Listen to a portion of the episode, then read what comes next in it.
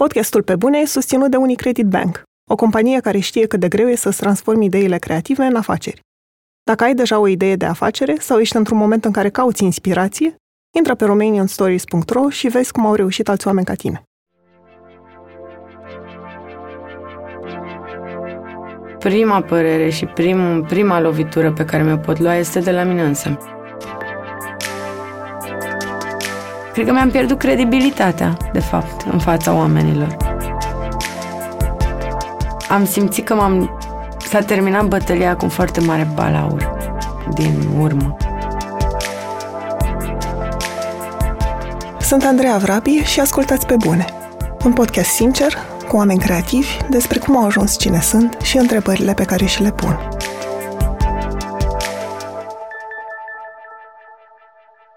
În acest episod stau de vorbă cu regizoarea Iulia Rugină. Iulia a descoperit plăcerea de a fi pe un platou de filmare la 14 ani, când a făcut figurații într-un film american. Nu a fost admisă în primul an în care a dat examen la UNEATC, dar nu a renunțat la dorința de a deveni regizor. Timp de un an, s-a trezit la 4 dimineața, ca să ajungă la 7 la restaurantul la care lucra, iar după amiaza se ducea la cinematecă și la cursuri pregătitoare pentru admiterea la UNEATC. A intrat al doilea an. Facultatea, cu care Iulia spune că a avut o relație de love-hate, pentru că nu i-a încurajat libertatea de creație, a ajutat-o totuși să realizeze primul mediumetraj, Captiv de Crăciun, un film la care lucra de 2 ani. A debutat în lung metraj cu Love Building, o comedie romantică pe care a continuat-o cu alt Love Building. Continuarea, pe care Iulia a considerat-o o greșeală și un eșec, a făcut-o să se îndoiască că poate fi regizor și să-și dorească să renunțe definitiv la film. S-a întors însă pe platou cu Breaking News, un film la cărui realizare se gândea de 10 ani. Breaking News i-a oferit confirmarea că poate transmite publicului emoțiile pe care vrea să le transmită și a ajutat-o să găsească o senzație de liniște, pentru că acum simte că nu trebuie să-și mai demonstreze nimic. Este ultimul episod din acest prim sezon de pe bune, așa că să-i dăm drumul. Bună, Iulia! Mă bucur să te am în studio! Bună! Toamna aceasta a fost în cinematografe Breaking News, care e un film la care ai lucrat sau la care te-ai gândit timp de 10 ani, ar fi trebuit să fie filmul tău de debut. Cum de n-ai renunțat la idee atâta timp? Um, am vrut să renunț de foarte multe ori și mai ales pe ultima sută de metri, că atunci obosești de fapt cel mai tare. Cred că am avut lângă mine doi oameni care au, care au avut grijă ca, ca niciuna de fapt dintre noi să nu renunțăm. E vorba de Oana Răsuceanu și Ana Agopia, scenaristele filmului care au fost lângă proiectul ăsta exact la fel cum am fost și eu toți anii ăștia și cum ni se întâmplă nouă destul de des, când una dintre noi simte că nu mai poate sau două dintre noi simt că nu mai pot, uh, cealaltă sau celelalte trag în continuare de mașinărie și cumva cred că ăsta a fost un secret pe care și un noroc pe care eu l-am avut, ca toate lucrurile pe care le-am început cumva să meargă mai departe, dintr-un efort comun. Ideea cum a pornit, am să povestesc puțin pe scurt despre ce e vorba în film, e vorba despre un reporter de televiziune care pregătește un in memoriam despre colegul lui cameraman care a murit într-o explozie și cumva îi re- nu reconstituie viața, ajunge să-l cunoască ca om, cum se înțelege în film, nu-l cunoscuse lucrând, lucrând cu el. Cum ți-a venit ideea pentru film? Cum a pornit? Cred că fix de la senzația asta pe care am avut-o de mult, în 2007, când a apărut primul draft din poveste, foarte diferit de ce acum, de altfel, uh, dar în care se, uh, senzația asta era prezentă de atunci. Senzația că trecem de multe ori pe lângă oameni fără să știm cine, de ce, cum și fără să știm lucrurile astea chiar și despre noi. Și asta, senzația asta și senzația asta de a fi oarecum pierdut în propriul tău drum la un moment dat, s-a tot uh, ținut de noi în perioada asta. O oarecare confuzie și o oarecare uh, senzație de, de degeaba, că e degeaba de multe ori. Marea majoritate a filmelor tale sunt scurmetraje și mediometraje și sunt curioasă dacă simți cumva că presiunea pentru un lung metraj e mai mare, de la ideea pe care vrei să o transmiți până la, până, nu știu, box office, poate.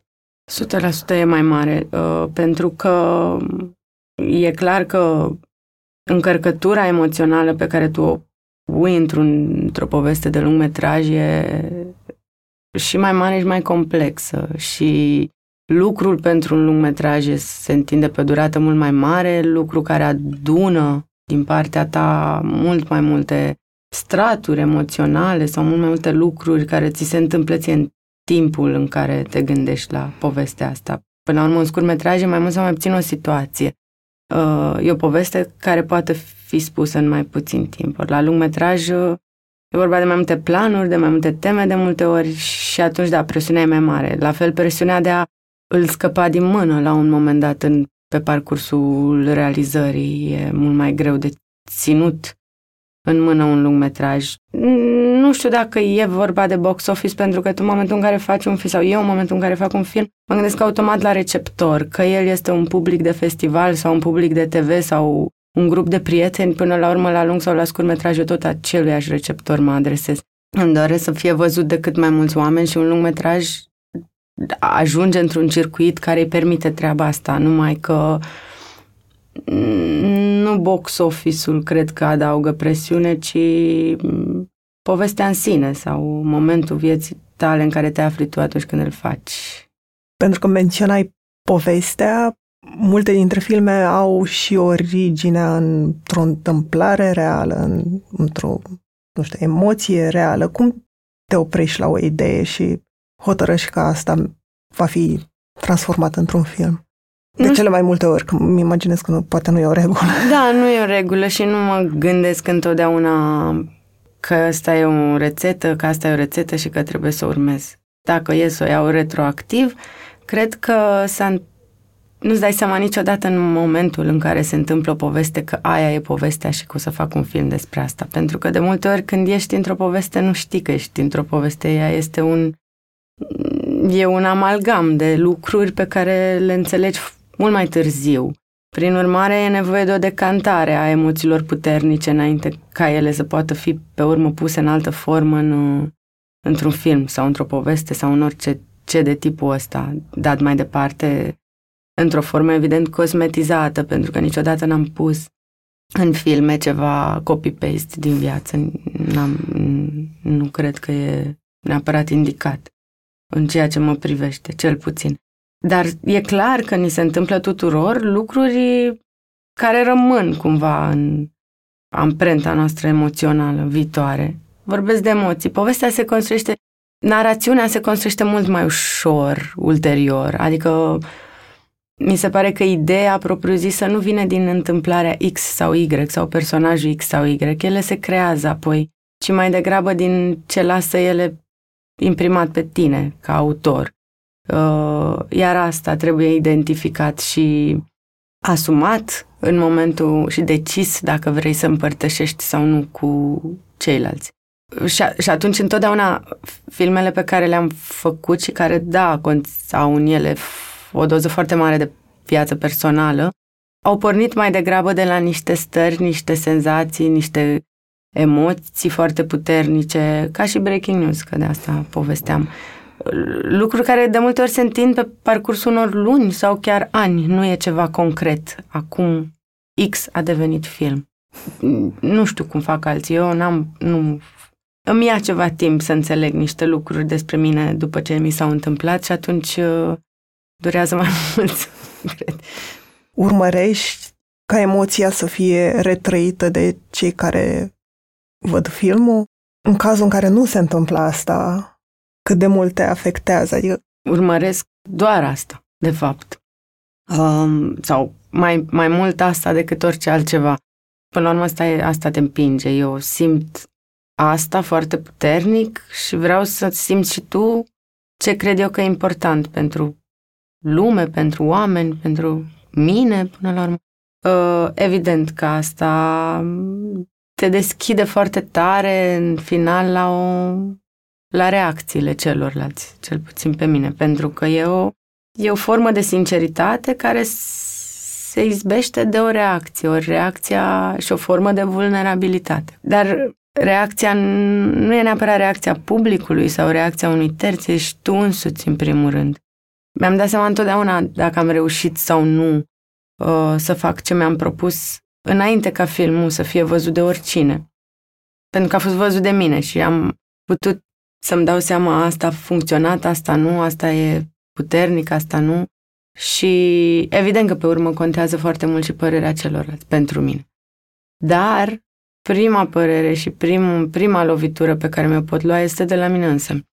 Dacă consider că ce-am vrut e pe ecran și așa aș face din nou și e adevărul meu personal pus acolo, contează mai puțin reacțiile, pentru că eu știu că pentru mine e ce am vrut. Dacă nu e însă, uh, e mult mai dureros, evident. Știu că vii dintr-o familie de ingineri, fără neapărat o condiție materială care să încurajeze exprimarea artistică. Cum ai devenit interesată de film? Am fost la o filmare în clasa 8 împinsă de mama mea care mă împingea către tot ce ținea de limba engleză. Ea a ținut foarte tare ca să învăț mai multe limbi străine, din păcate doar una s-a lipit real de mine și anume engleză. Și m-a, mi-a găsit un anunț într-un ziar unde Castel Film căuta tineri copii uh, vorbitori de limba engleză pentru figurație într-un film american. Și am ajuns în platourile de filmare de la Castel Film, făcând figurație două zile la rând. Adică stând la masă, practic, și mâncând sandvișuri, ca asta aveam de făcut. Și aia a fost un declic foarte puternic pentru mintea mea. Bine, eu, eram, eu am fost întotdeauna foarte deschisă către orice și în continuare și am rămas așa cumva, către orice e nou și ca experiență, ca oameni, adică am trecut prin toate cluburile de gimnastică, pictură, pian, icoane pe sticlă, tot. De, și asta a fost avantajul că nu mi s-au pus piedici în treaba asta, din contră am fost încurajat. Erau astea care se făceau la școală, nu, nu costau, nu erau, adică nu trebuia să faci niște eforturi foarte mari și atunci m-am tot dus la diverse, în diverse locuri să văd ce mi-ar plăcea. Însă asta cu filmul s-a lipit foarte tare de mine, odată pentru că era foarte nou, odată pentru că a fost un contact foarte puternic cu o echipă străină, pentru că erau, era un film american și senzația că oamenii ăia de acolo au cea mai frumoasă meserie din lume și că mi-ar plăcea mie la 14 ani mi-ar fi plăcut să fac asta în fiecare zi tot restul vieții mele, cu toată convingerea am simțit asta. Așa s-a născut. Și ce e frumos e că în continuare mi-ar plăcea să fac asta tot restul, tot timpul. Asta a rămas. Bucuria pe care eu o simt când sunt pe plat- un platou de filmare e exact aceeași cu aia pe care am simțit-o prima dată la 14 ani. Cum te hotărâ să dai la UNATC? Adică cât de mult înțelegeai tu din ce ai trăit pe platou și ce se întâmpla în facultate, ce înseamnă regie? Nu înțelegeam absolut nimic. Pentru că eu, mie nu mi era foarte clar. Evident, în clasa 8 știam cine e regizorul de la filmare, dar nu era clar cine ce face, de ce face. Uh, și nici nu mi-am pus atunci problema foarte clar între 8 ani și eu vreau să fac film. Am continuat lucrurile, m-am dus la un liceu de limbi străine în continuare, mă gândeam, fără să-mi fie foarte clar, că probabil voi face ceva în zona de psihologie sau ceva cu engleza, ceva cu literatura, adică ceva în zona, pentru că la matematică n-am, n-a fost tocmai bine. și cred că prima, prima dată am zis serios, ok, hai să vreau să dau la facultate, asta printre 11 Și reacțiile au fost din partea familiei atunci destul de cum? Ai nebunit? De ce? Tu nu, na, nu ai cum să intri, să intră pe pile, sunt doar copii de oameni din domeniu și uh, cumva am venit ca un total outsider în lumea asta, dar cu, cu speranța omului care care zice că dacă pentru el e important, trebuie să se întâmple, că nu are cum să nu se întâmple în universul ăsta mare. Și nu s-a întâmplat pentru mine. Primul an am picat într-un mod foarte violent pentru mine atunci, la vremea aia. Chiar dacă, evident, că erau întrebările că dacă nu, dacă pic, ce mă fac, nu știu ce, era cumva o senzație pe care eu aveam că nu se poate să nu intru, adică atât de tare îmi doresc, atât de mult m-am pregătit, pentru că mă pregătisem, se făceau niște cursuri la un ATC atunci de sâmbătă, de duminică, așa cum se fac, care îți spuneau așa cam ce se întâmplă la examen, văzusem filme, fă, ci, tot, am făcut tot ce știam eu că trebuie să fac. Ideea este că atunci când am văzut listele alea de cu respinși, lovitura a fost foarte puternică în sensul că am, m-am simțit și că am continuat pe urmă tot anul următor să mă simt ca o, ca o ratată total în fața mea, familiei mele care îmi spusese, în fața colegilor care îmi spusese toți și complexul ăsta tâmpit de la vremea aia că dacă nu ești la facultate ești un ratat că n-ai facultate sau că n-ai intrat la facultate, vai săraca de tine și discursuri de tipul, vai, dar erai atât de bună la școală și cum s-a putut, am intrat în asta, în, în senzația asta de outsider total, dar a fost autoindusă cumva, pentru că nu am vrut eu să mai dau în altă parte, la altă facultate, pentru că m-am temut că, adică nu m-am temut, știam sigur că nu mi-ar plăcea și, dar a fost un an foarte sănătos pe termen lung pentru mine. M-am angajat, o chelneriță, am continuat să mă pregătesc pentru facultate, în ideea că voi da din nou și la fel ca oameni interesanți din cinema, voi intra a doua sau a treia sau a cincea oară și cu cât e mai dramatic, cu atât o să fiu un mai mare regizor. și am, și am intrat, am intrat anul următor. Dar povestește puțin și despre anul ăsta în care ai lucrat chelneriță, cum uh, arăta programul tău și cum de nu renunțai totuși la ideea asta cu... Păi, uh, am, după ce am, după șocul de moment că viața mea s-a terminat, că asta era senzația mea la 18 ani, am zis că trebuie să lucrez, să fac ceva anul ăsta, mai mult decât să mă pregătesc, odată din cauza de bani, pentru că mi se părea că nu pot, senzația că sunt o ratată, să mai stau și pe banii mai, că mi se părea chiar că... Și am zis că mă angajez, dar la 18 ani nu erau multe opțiuni, adică vânzătoare, chelneriță, dar în general se cerea experiență. Și am găsit uh, jobul ăsta uh, care nu cerea experiență și care era într-un loc foarte civilizat, undeva la, într-un restaurant italienesc uh, care era pe vremea în World Trade Plaza. Sunt curioasă dacă mai e și acum. Și pentru că eu vreau ca în anul ăsta să merg în continuare la cursurile pe care le începusem și uh, să văd filme pe care nu puteam să le văd decât la cinematecă, iar lucrurile astea se întâmplau în general în partea a doua zilei, am, am lucrat cel mai mult de dimineață, adică în tura de dimineață.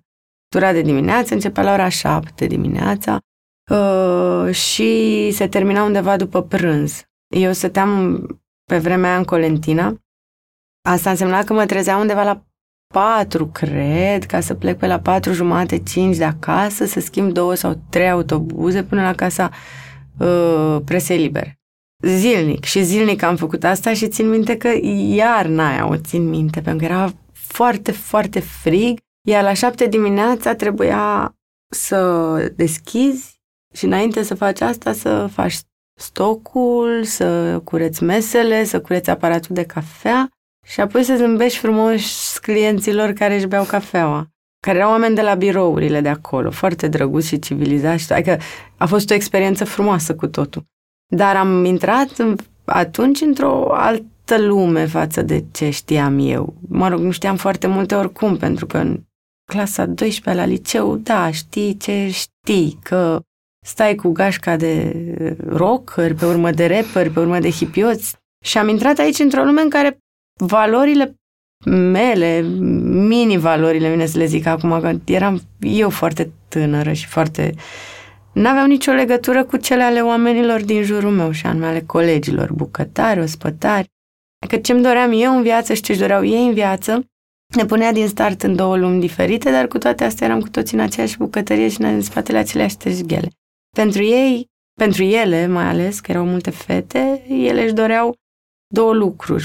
Fie să plece pe un vas de croazieră și să lucreze acolo unde se câștiga la vremea și cred că în continuare foarte bine, ca ospătar, fie să reușească să se căsătorească cu unul dintre clienții americani care vizitau barul, restaurantul. Iar eu eram în toată combinația asta, una, cred că era cea mai mică oricum, care vrea să se ducă să facă regie de film. Și ce a fost frumos e că nimeni dintre ei n-a înțeles real, nici ce e aia regie, nici de ce vreau eu să fac asta, nici... Dar cu toate astea m-au susținut cu toți, adică cred că a contat. Adică șeful meu m-a lăsat, m-a lăsat să vin de dimineață și să plec la prânz. Cumva a fost, un, a fost o, o deschidere către o lume pe care, cu care, de care nu, nu mă lovisem și nu aveam să mă mai lovesc pe urmă.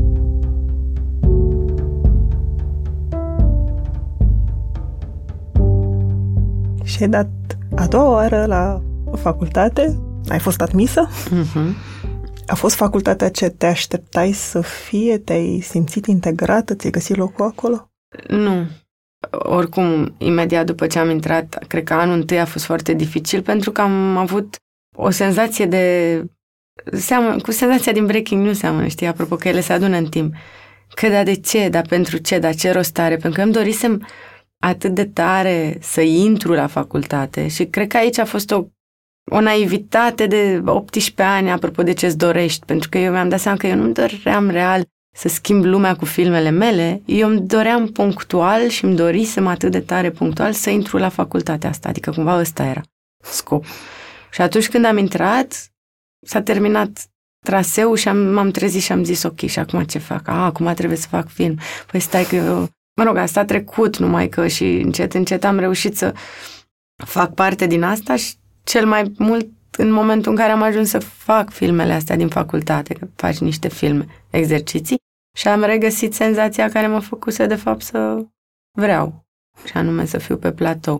Însă la nivel de apreciere generală sau de integrare sau de... Mi-am fost o mediocritate toată facultatea, adică eram una care, da, își dădea examenele, că mi-a rămas cumva tocilară și foarte în continuare sunt obsesivă cu deadline-uri, cu să-mi fac temele, să fiu prima care lucruri total neimportante, dar asta m-a făcut să merg prin facultatea aia și să o termin, pentru că am avut mulți colegi care nu s-au integrat în sistemul ăsta de așa cum funcționa el și la nivel superficial, că asta până la urmă chestie superficială, chiar dacă aveau mult mai, mult de, mult mai multe de spus decât mine, s-au pierdut cumva pe parcurs.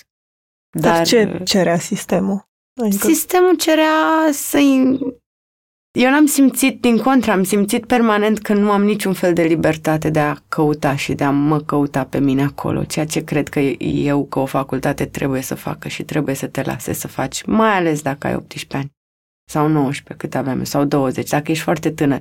Pentru că tu nu știi, nu știi tu cu tine și deci nu știi nici în film ce e, ce cauți de fapt.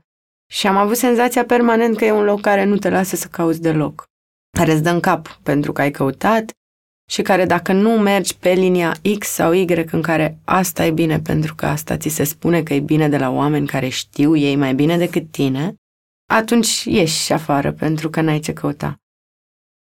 Și nu e o chestie de rebeliune că vrei tu să faci opusul de cât ți se spune. Probabil că e și asta care vine cu vârsta. Dar uh, nu e matematică și e o chestie foarte liberă în care tu trebuie să te duci și da, să te dai cu capul de pereți cât de tare se poate și să greșești și să-ți greșești filmul și să-ți dai seama singur că ai greșit în loc să ți se spună de la început nu fă așa pentru că e prost și tu să nu faci. Eu am făcut întotdeauna ce mi-am uh, ce am vrut să fac. Mă rog, n-am fost încurajat, a fost o luptă să fac ceea ce din start nu e ok, dar am, de bine de rău am făcut-o și am învățat din asta. Pe mine asta m-a caracterizat și cred că asta m-a și ajutat, că am am așa de când mă cunosc eu un spirit de luptă, chiar și când nu e nevoie de luptă. E, adică trebuie să câștig orice, ceva bătălie. Totdeauna e ceva bătălie care trebuie câștigată.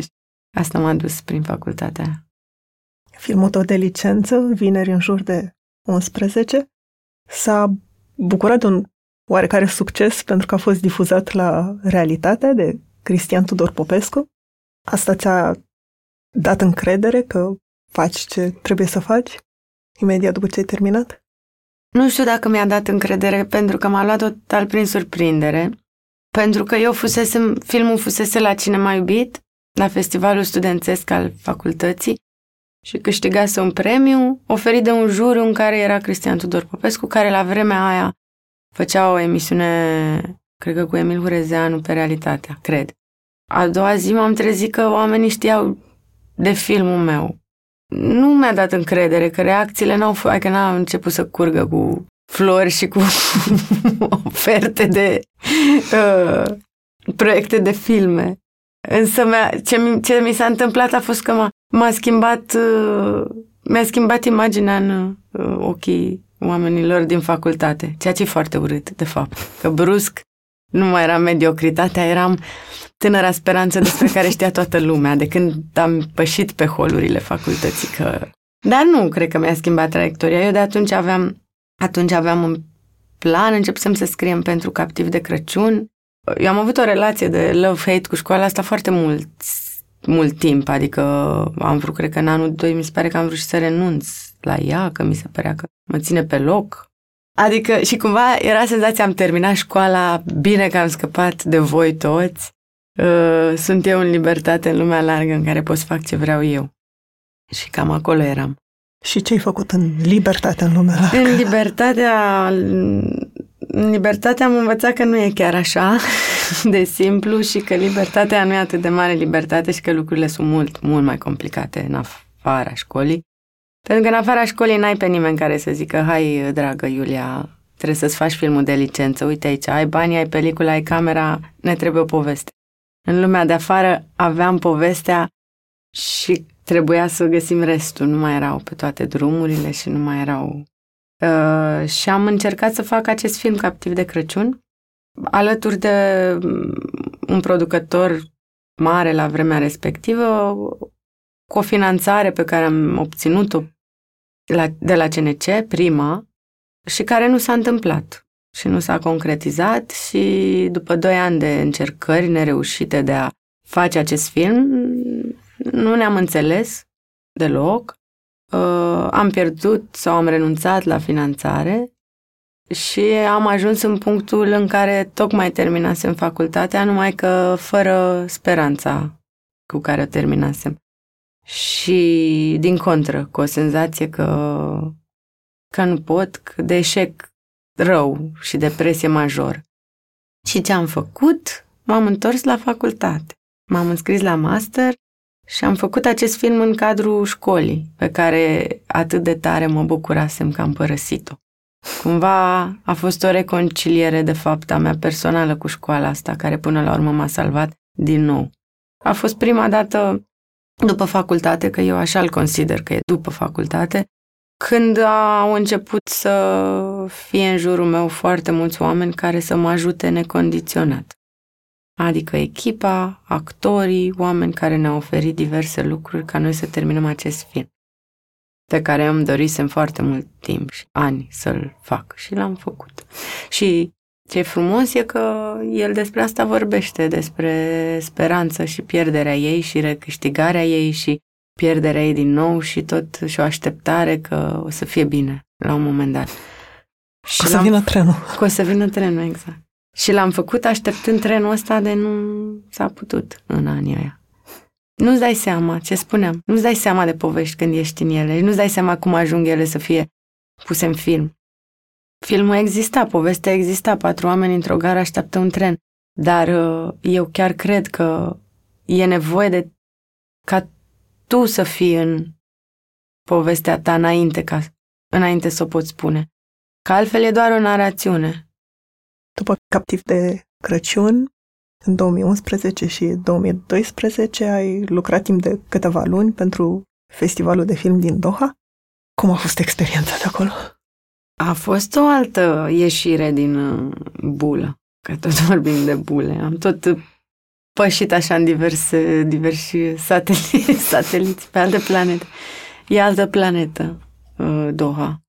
Și mm, a contat enorm că am luat contact cu ea pentru mine. Cred că m-a, m-a pus în contact cu ce înseamnă, de fapt, uh, banii în raport cu orice altceva. Pentru că era un loc unde de asta eram acolo, cu toții, pentru bani. Evident că și pentru experiență, dar experiența și a contat mult asta, dar a, cârligul principal era că felul în care eram plătiți, nu doar noi cei din România, era o echipă era formată în mare parte din americani și din englezi. Pentru ei inclusiv era un mare cârlig. Senzația a fost că e, e un loc care mie nu mi-a plăcut deloc și în care nu m-am simțit deloc integrată și în care la un moment dat inclusiv uh, senzația că stai acolo pentru bani uh, nu făcea decât să amplifice uh, rău pe care ți-l provoca locul. Cred că așa e pentru oamenii care acum merg și cu lecăpșuni. Așa cred că e. Un foarte mare dor de casă și de oameni, o foarte mare senzație de gol. Stăteam în, la etajul 27 dintr-o clădire din W Hotel la într-un apartament de foarte mare lux unde cinci portari îți spuneau hello ma'am de 20 de ori pe zi și zâmbeau ca și cum se bucurau că e vii acasă. Într-un sistem de corporație, cumva, uh, se întâmpla. Pe de altă parte, ce m-a apropiat de locul ăla, de fapt, au fost oamenii, pentru că oamenii cu care am luat contact de acolo, oamenii de acolo. Eu am fost coordonator, de, am fost coordonator de voluntari în cadrul festivalului și eram practic în contact direct, cred că era unul dintre departamentele cele mai uh, în contact direct cu localnicii, în sensul că aveam de coordonat uh, o mie și ceva de voluntari, nu doar eu, dar eram parte din echipa care făcea asta. Prin urmare, contactul direct cu lumea de acolo a fost foarte clar pentru mine, apropo de mod de viață, de mentalitate, de exprimare, de uh, și nu localnici ca, din Qatar, pentru că populația din Qatar e foarte mică, de fapt, în comparație cu expații, ci cu populația de uh, indieni, irachieni, tailandezi, filipinezi, oameni care, la fel ca și noi din Europa, veneau acolo pentru bani, numai că diferența era că clasa de... e foarte sclavagistă societatea, e foarte împărțită pe, pe bucăți foarte clar delimitate. E clasa de jos, muncitori în constructori, în construcții, vânzători, portari și e clasa de mijloc, cumva, în, în americani, englezi, europeni în general, care sunt tot niște sclavi până la urmă, dar niște sclavi tratați mai, uh, îmbrăcați mai frumos.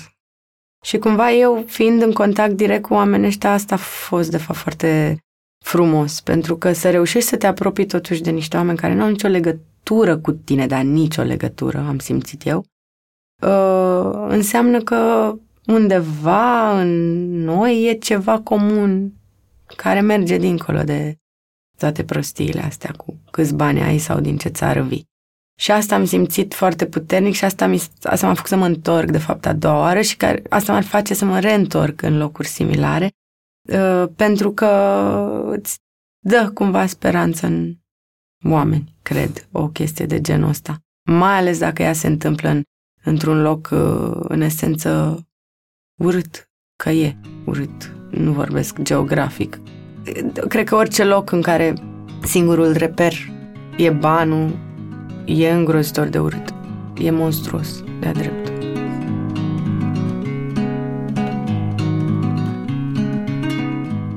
Podcastul Pe Bune e susținut de Unicredit Bank, banca minților creative. Acum 10 ani, Unicredit Bank a început să sprijine comunitatea creativă românească. Astăzi, continuă să ajute și inspire oamenii care vor să înceapă sau să consolideze o afacere creativă, de la studiouri de design de interior la cafenele artizanale. Intră pe romanianstories.ro și descoperă lecțiile de viață ale antreprenorilor români.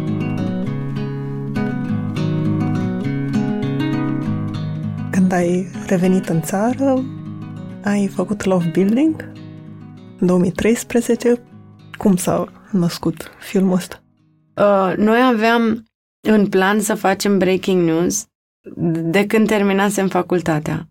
Uh, și uh, n-am obținut finanțare la timp, îl tot țineam după noi și eu între timp am, eu nu m-am oprit din a face film, adică am mai făcut diverse proiecte, am fost la Sarajevo la un dat cu scurmetraje, de, de unde se putea ivi ocazia să fac film, făceam. Și se ivise cu vreo doi ani înainte o colaborare cu actorie de film, adică Dragoș Bucur, Dorian Bocuță și Alexandru Papadopol, care aveau o școală, niște cursuri de actorie de film pentru amatori, uh, care se finalizau cu câte un scurmetraj pentru fiecare grupă, făcut de un regizor, de un regizor, nu de un amator. Și la un moment dat, mai mult în glumă, nu mai știu, unul dintre noi a zis, dar acum ar fi să combinăm trei grupe și în loc să facem trei scurtmetraje, hai să facem un lungmetraj, că tot banii sunt. Și am zis, da chiar, da chiar, și așa s-a născut, fără vreo pretenție de a merge în cinema sau de a pur și simplu să facem o poveste mai mare și să vedem cum e. Și am început încet, încet să adunăm în jurul nostru oameni care au zis, da chiar, da chiar, hai că vă ajut cu asta, hai că vă dau eu asta, hai că... Nu bani, cât uh, echipament, mâncare, catering, haine, diverse lucruri.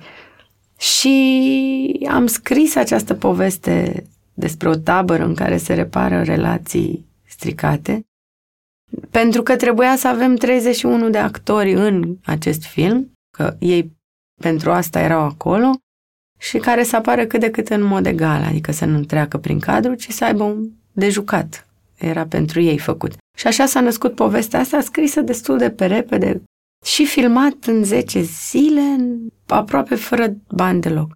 Și în uh, anul următor l-am montat. El a fost al treilea an în care nu m-am mai dus la Doha pentru că a trebuit să aleg între a face love building fără niciun ban și a mă duce acolo. și țin minte că după ce a trecut momentul în care trebuia să plec, țin minte un moment că stăteam la calculator la... și montam, că am montat singură în prima instanță. Și eram atât de rău cu banii și mă gândeam, vai, dar o fi fost bine ce am făcut. Da, și l-am montat în 2012, după care am Dragoș a zis, hai să vedem dacă găsim un distribuitor. Între timp îl trimisesem și la niște festivaluri, a fost și la festivaluri, a fost și la TIF, unde a fost foarte bine primit și în septembrie a ieșit în cinema și a fost un șoc total pentru că de obicei tu te gândești că eu, filmul meu ăsta, vreau să debutez cu ăsta, muncesc la el ani de zile.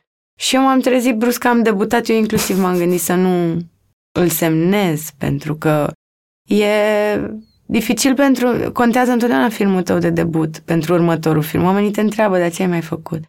Ori cât de mult te reprezintă, cât de mult ești tu, ia să văd, știi, să zici, ori eu vreau să fac breaking news, care e o dramă depresivă la malul Mării Iarna, și arătam o comedie de public cu niște unii într-o tabără. Și era deloc relevant. Și m-am gândit serios dacă nu mă afectează pe viitor în, și m-a afectat destul de mult. Și da, și m-am trezit că am debutat. În ce sens te-a afectat? Pentru că oamenii spun o... te identifică cu ceva. Și oamenii m-au identificat pe urmă cu comedie light de public, lugu-lugu, cu iubire, cu ha, ha, ha, ha. Cam asta poate ea să facă, cam în direcția asta. Și cred că mi-am pierdut credibilitatea, de fapt, în fața oamenilor. Și nu cu love building, cât cu următoarea greșeală pe care am făcut-o, pe care chiar o consider o greșeală și anume să fac continuarea, să facem sequel, alt love building. Din aceeași nebunie și entuziasm pe care cred că și acum l-aș avea, asta e clar, Stăteam, țin minte că stăteam la o vizionare de test pentru Love Building 1 Și unul dintre noi a zis, oamă, ce ar face ăștia peste un an? A, da, ăștia ce ar face? Da, ăștia... Deci dintr-o glumă, dintr-o curiozitate să vedem ce ar face ăștia, cuplu X sau cuplu Y, am zis, a, păi hai să vedem ce ar face, că noi putem să știm, hai să mai facem, hai să mai facem. Și am mai făcut un film în același sistem, folosind o parte din încasările pe care Love Building nu le-a avut, pentru că le-a avut, adică el a fost, dacă tragi linie și nu judești că oamenii au lucrat pe gratis și că a fost făcut cum a făcut, cred că unul dintre puținele filme românești care a avut profit, de fapt, care și-a recuperat banii, foarte puțin investiți, și a avut și profit, iar profitul s-a dus în exercițiul numărul 2. Problema a fost că entuziasmul din primul și senzația de exercițiu și senzația că ne jucăm și noi, la al doilea film ne-am luat un pic cam în serios și deja ni se părea că facem un film, ori noi nu făceam un film. Tot în 15 zile și pe repede și făceam tot un exercițiu, dar despre care am crezut că e film. Și asta a fost o greșeală a mea, în primul rând. Pentru că filmul arată foarte bine, e clar mai sus ca production value, am lucrat cu profesioniști, dar uh, am, am uitat de la ce am plecat, de fapt. E o păcăleală, te păcălești. Și asta ziceam, după nu unul, ci două filme de tipul ăsta, automat uh, intri într-o, într-un șablon. Și atunci, uh, când vrei să ieși din șablon, oamenii te privesc cu reticență. Și asta poate să fie dureros într-o măsură, pentru că și dezarmant. Și cumva a fost pentru că eu mi-am pierdut mi-am pierdut încrederea de fapt în mine foarte tare după cele două, după Love Building 2, că primul și acum aș uita la el și e... Și la al, doilea, la al doilea nu m-am mai uitat de atunci. Nu-mi pare rău ele sunt ce sunt, uh, dar uh, ce mi s-a întâmplat după Love Building 2 e că am fost foarte convinsă și am picat în certitudinea că nu sunt în stare, de fapt, să fac film și că sunt o impostoare, de fapt, care s-a dus la facultate că vroia aia să fie pe platou și a trecut prin facultate că era autocilară și a ajuns să facă ce a făcut pentru că așa are un spirit de luptă și oameni în jur care o ajută, dar de fapt în spate nu e nimic, e blank. Și că de ce vreau să fac film și că nu merit să fac film. Și e ciudat că am avut asta fix în momentul în care am obținut finanțare să facem. Breaking, Breaking news. Da. Adică în 2015. Și el a fost un an foarte... Apropo că spuneam că am vrut să renunț, aici chiar am vrut să renunț cu totul la breaking news și cu totul la cinema și cu totul la România, de fapt. Era a fost o senzație foarte mare de fugă, de vreau să fug. Dar uh, și să fac altceva, să mă duc, să fiu chelneriță în, pe o insulă din uh, Oceanul Pacific. Dar cred că am continuat, din ce spuneam odată, Ana și Oana, care au fost întotdeauna un ancoră și am fost una pentru alta o ancoră de multe ori.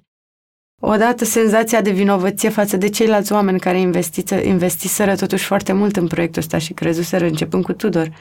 Giurgiu cu producătorul, cu producătorii filmului care s-au luptat totuși mult timp și au crezut în proiectul ăsta și cu o senzație că, că nu se poate să lasă asta neterminat și cu o senzație că de fapt stai puțin că felul în care mă simt eu e de fapt felul în care trebuie să fie filmul ăsta, apropo de. Adică gol pe dinăuntru, fără direcție, fără speranță, fără încredere și cu eterna întrebare pentru ce și pentru cine, că oricum se duce dracu tot. și ăsta e filmul, de fapt. Și după Breaking News, ai simțit că îți revii cumva, că revine încrederea? Da, am simțit că m-am... S-a terminat bătălia cu un foarte mare balaur din urmă. Și nici nu mai conta, de fapt, când s-a ter... bătălia nu s-a terminat când a ieșit filmul în cinema sau când mi-a zis cineva, bravo, ce film frumos ai făcut, că nu despre asta era. Era despre, a, de a, despre a-l face, de fapt, și de a-l face simțind că l-am făcut cu foarte multă sinceritate. Pentru că eu, de fapt, înainte, eu cu asta m-am luptat da, aceasta cred că am, când zic că am greșit cu alt love building, Eu m-am păcălit pe mine și m-am mințit pe a fost e chestie de sinceritate. Asta s-a întâmplat, că n-am mai fost sinceră cu mine.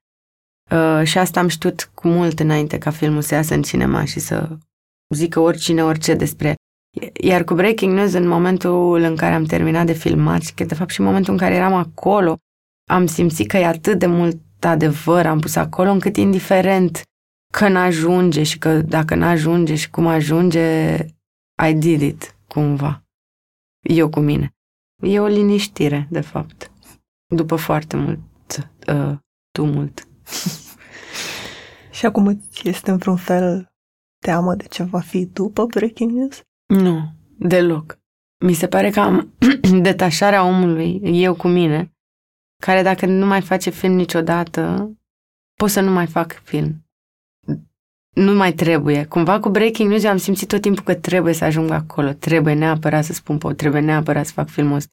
In, repet, indiferent de cum e el și cât schimbă el lumea, că nu cred că schimbă lumea niciun fel. Maxim emoționează niște oameni, ceea ce pentru mine e important. Dar el a generat cu mine atât de mare, atât de multă presiune, de fapt, pe care eu mi-am pus-o singură pe umeri, încât presiunea dispărând, e doar o relaxare că nu trebuie să mai fac nimic. În fața mea, că n-a trebuit niciodată pentru nimeni. Evident că mai vreau să fac film. Nu e că nu mai vreau, pentru că înainte când nu mai vreau, era de fapt că o fugă de. Numai că nu mai mi se pare că s-a adus ceva din îndârjirea aia că acum, acum și ce dramă și ce tragedie și ce nasol dacă nu fac acum film sau dacă nu fac un film pe an sau dacă am, am avut tot... Am fost într-o isterie din asta de să fac tot timpul. Și cred că odată cu Breaking News s-a terminat isteria. Și când o să fac, o să fac că vreau, că știu că trebuie, că e de adevăratele, că nu și de asta e, acum e doar, e foarte mult calm.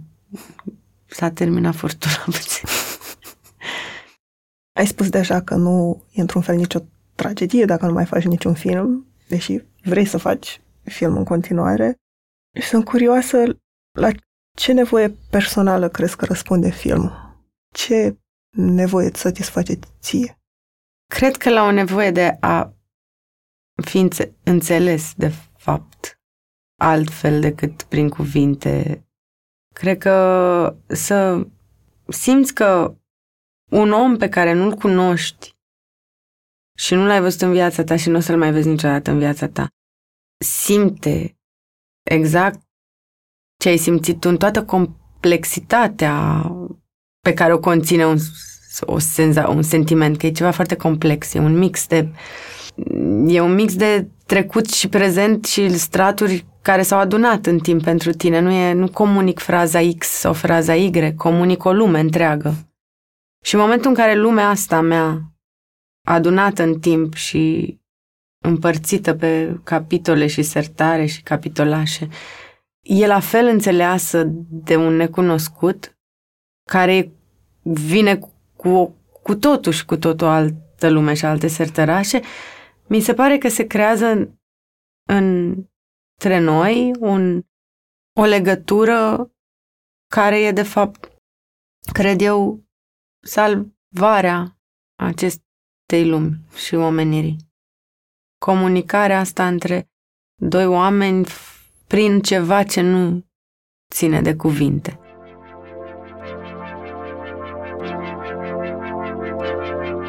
Podcastul Pe Bune este o producție Mediador, inginer de sunet e Horia Baldea, asistent de producție Elena Văduva, iar tema muzicală e compusă de Alex Turcu. Mulțumesc Unicredit Bank că au avut încredere în noi când am pornit acest proiect audio. Mulțumesc tuturor invitațiilor care au avut curajul să-și povestească sincer viața în fața microfonului, dar mai ales vă mulțumesc vouă, ascultătorilor, că ați fost alături de noi în acest sezon. Ne auzim anul viitor cu un sezon nou și invitați care vorbesc pe bune.